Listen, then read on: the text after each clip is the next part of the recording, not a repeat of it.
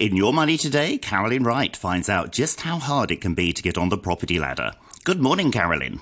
Good morning. I'm joined again by Steffanie Yuen, Managing Director and Head of Hong Kong at Endowus, to take a look at a life goal most of us have, but may seem out of reach without some careful planning. That is buying a house.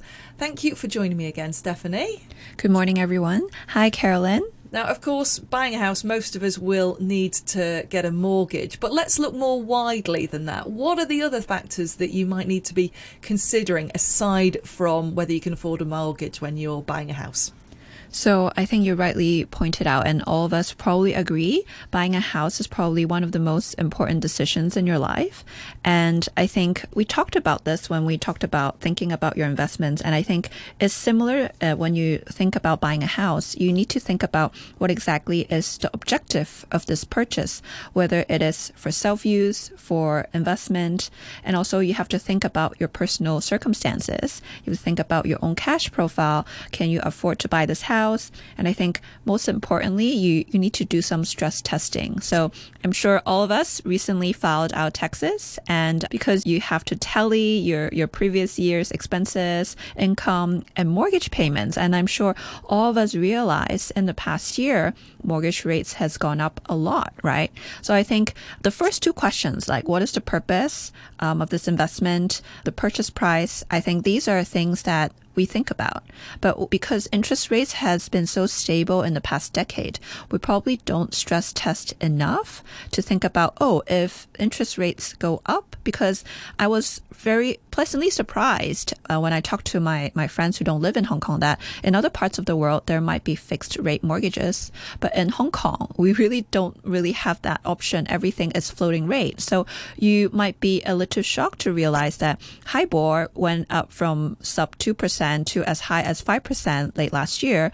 And as a result, your monthly mortgage payments might be a lot higher. So I think I was fortunate in the sense that I did stress testing to give myself some buffer even if mortgage payments go up, I'll still be fine.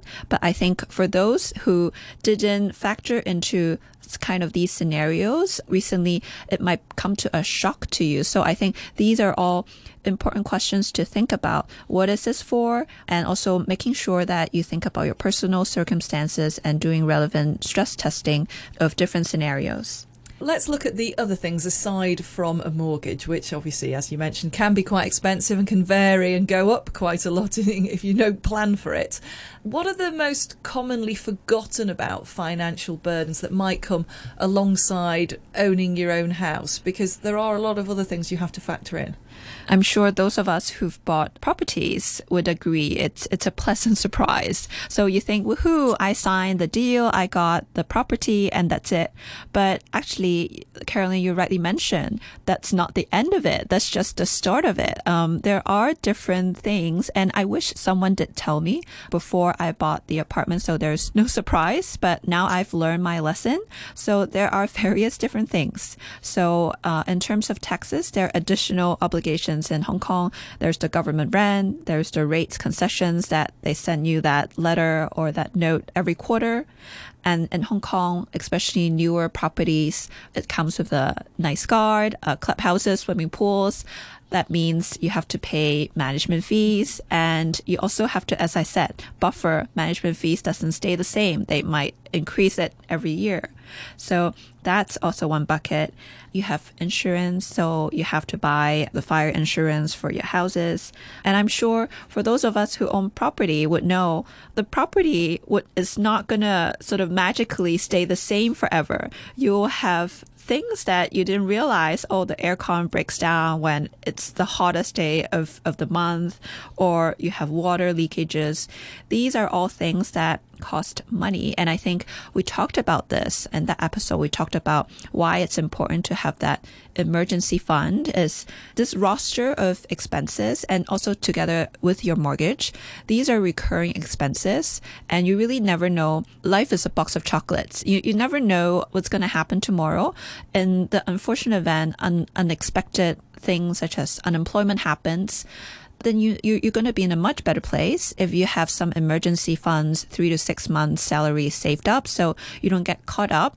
Either the last thing you want to happen is you default on your mortgage and you have no home to, to stay in, right? So uh, it's rightly it's very interesting that you raise this. Everyone thinks, okay, I signed, I closed the deal, that's it. But there are other things that that we need to think about. Let's talk about another key factor here and when the right time comes. You can plan ahead, but you know property prices seem to continue rising no matter what pretty much should you consider waiting to see if prices will come down if you are in a position where you've done all your sums and you are confident that you could afford to make the move right now I think we had very similar conversations when we talk about investing. Should I time the market? And I think if you think about buying a property, it's a long-term investment for yourself. Sort of similar principles could apply. And again, going back to what I mentioned, you should really ask yourself the two important questions. What is the objective of me buying this investment? Is it for speculation? If it's for speculation, maybe we'll have a very different sort of conversation. You are hunting for the best deal. You quote unquote looking for uh, market dislocations. Then maybe it's worth considering. Okay, timing the market, finding dislocation uh, opportunities. But for those of us looking really for a property that we call home, it is a long-term investment, a place that we want to stay until retirement, then it is kind of going back to the principles of long-term investment. And if you've calculated, you've gone back and done the calculations, you've stress test, you've identified the property that you like. I think if it's a property for your self-use, it's sort of comparatively and everything it's comparative and relative. Sort of timing the market in, in that sense is less important because it, your objective is not speculation. Your objective is I want to buy a property that's a long term investment that I'm going to live in. Then if you have the finances, if you've identified a property you like, and I think it's less important to think about, oh, is this the right time? Because ultimately you're not looking for this sort of investment to be a speculation.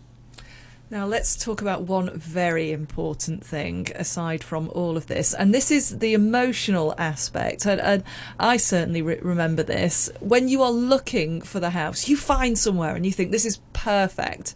But what happens if, for whatever reason, your offer on that property isn't accepted? How do you keep your emotions in check if, if that deal on that dream home falls through?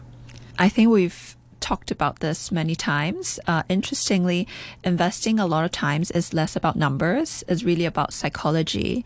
And it's similar to uh, all things in life. So, my sister actually works in the art auction industry, and she often tells me stories of bidders also getting the same, same similar situation. They have this price in mind, and then suddenly there, there is another bid, and then they got outbid, and then they become irrational. And I think going back, we said buying a property is probably one of the most important decisions in life. I would definitely, as a financial advisor, which is what Endowus is, would probably advise our clients not to be too emotional about it because it is a big investment. You don't want to, because of this rush uh, in the moment, and make the wrong decision, right? Yes, it takes time, and and I've gone through it. You need to do a lot of research, and then you calculate everything, and then you find the right property and then it fell through, right? Yes, it is very saddening, but I don't think it is the quote unquote right thing to do to be irrational, be like, oh, okay, I'm going to match whatever price, whether it's 30% more, 50% more, because it is going to come bite you because you budgeted, you probably budgeted a, a, certain price and you went for it. And, and we talked about this. You never know what's going to happen. Interest rates might go up a lot. It's better to be on the safe side. Um, I think better to be more rational about this. It will take time, but just continue to do the research. The right one will, will, will pop up in the end. Wise words. Thank you so much for the chat today. That's Steffanie Yuen, Managing Director and Head of Hong Kong at Endowus. Thank you, Carolyn.